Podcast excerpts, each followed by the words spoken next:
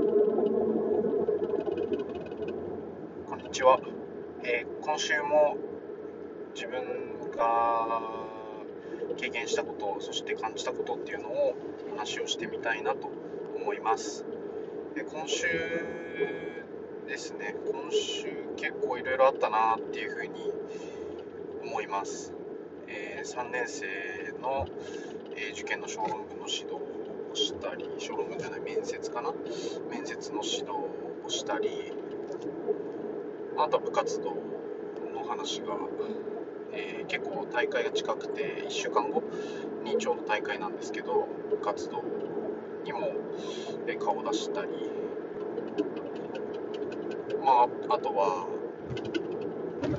なかなか家庭の事情で学校に来れない子のことをちょっと気にかけたり、うん、ですかね、えー、いろいろありました。で、一番大きかったのは、うん、部活の子なんですけど、適応障害になってしまった子がいて、えー、来週も大会出る予定なんですけど、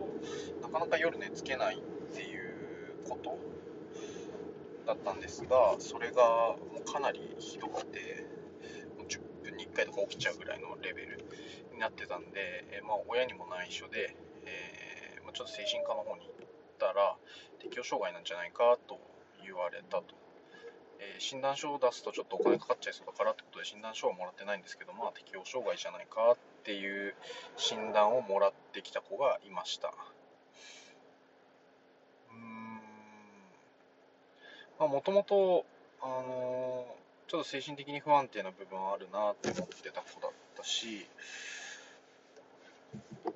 まあ、ちょっと浮くというか、まあ目立つ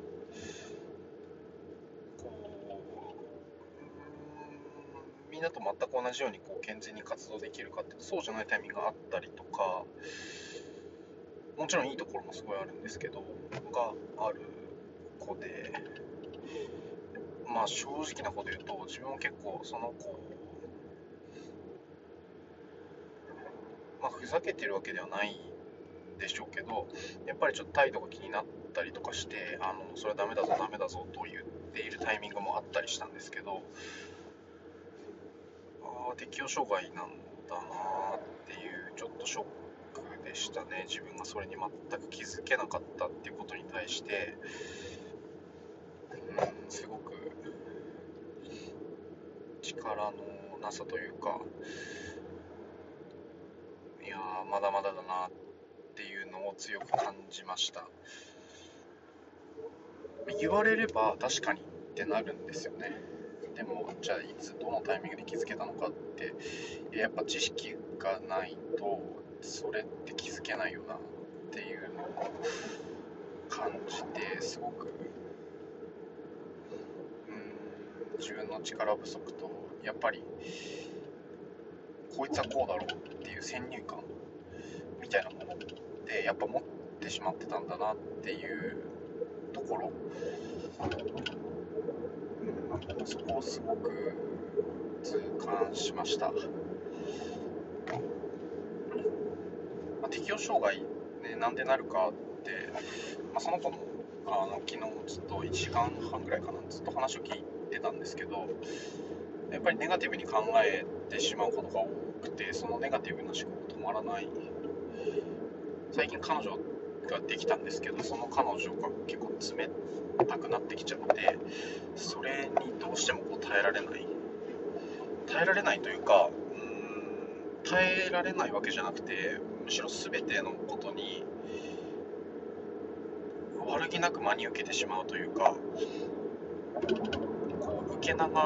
せないのかなと思うんですけど、ちょっとこう ライン の返事が冷たかったりとか、自分が聞いたことに対してちょっと違う勘違いみたいなものを、えー、向こうがしてしまって、返事がちょっと食い違っちゃったみたいな時に、なんかものすごくこうネガティブな感情が出てきてしまうみたいで、それがちょっと続いていて精神的にダメージを受けて、まあ、適応障害ということで睡眠が取れない、体が休まらないっていう状況になってしまったみたいです。頭としてはなんかもう寝ちゃいたいみたいな感じなんですけど、体が疲れてないから起きすぐ起きちゃうみたいな、そこがズレが起きてるみたいで、うーんどうしようかなって親にもその子言ってないし、あんまり他の人に言わないでくれと言われてしまったので、どうしようかなっていうのをすごく悩んでますね。まあ、あとは本当になんとかネガティブな思考をなくして励ましてあげられる力が自分にあればいいんですけど、それがなかなかできなくて、うーんどうすればいいんですかね。適応障害って何すればいいんですかね。医者行けってうーんそういう問題じゃないしな。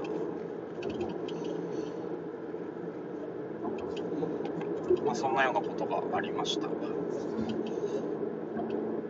中学の時もすごい厳しい部活の顧問の先生だったらしくて、その時に軽いうつ、うん、軽くないのかな、うつになって適応障害、その時に併発してたらしいんですけど、まあ、それよりは軽いけどでも適応障害だというふうに出ましたね。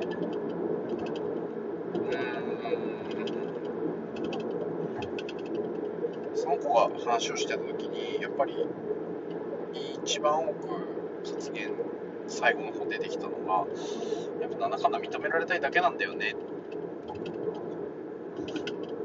認められてないっていう反応が返ってくると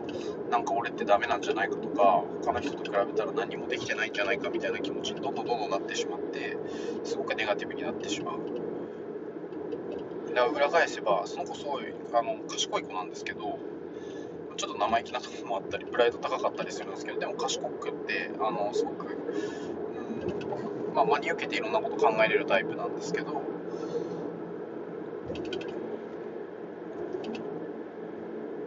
裏を返せばあのなん自分ダメだって思っちゃうっていうのは、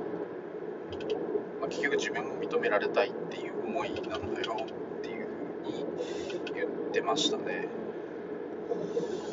ああやっぱ俺一人の承認、結構承認してるつもりだったんですけど、いや足りなかったかと思って、うん、すごく、うんまあ、ダメだなと思いましたね。自分の取り組み眺めて、えー、必要なことを必要な時に言うっていうことをすごく意識してやってたんですけど、その必要なことの承認っていうのがやっぱり足りてなかったなっていうのをすごく感じましたね。やっぱ承認してるよっていうメッセージをこっちから送ってあげないとそれってわからないし、それ当然ですよね。あの自分もありがとうって言われなかったら感謝されてるなんてわかんないし、それと一緒で承認されてるかどうかなんて確かめようがないので、やっぱ言ってあげなきゃいけなかったなっていうふうに強く思いましたね。なのであまりにこう何でもいいよいいよそれで オーケーオーケー みたいな感じにしてしまうと、あの道踏み外してしまう子が出てくると思うんですが、やっぱり自分の範疇の中でここはいいよね、ここはこうだよねっていう承認承認欲求を満たしてあげられる関わり方、働きかけ方っ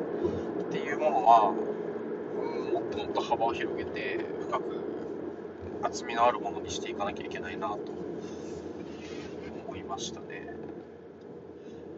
どうやったら承認欲求って満たしてあげられるんですかね。うん、それがすごく難しいなって今日思いました。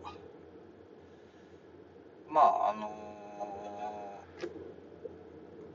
そんなにね、こう重くないというか、まあ、まだ僕にね相談できるぐらいなのでなんとかなるかなと思いますが、ちょっとそんなことがあったので、えー、話をしてみました。適応障害アドバイスください。あの全然わからないので、ちょっと調べなきゃいけないなっていう気持ちと、ちょっと自分もね、別のことでやらなきゃいけないことあったりして、どうしようかなみたいな感じなので、ぜひ何かあれば教えてください。ではまた次の機会にお願いします。さよなら。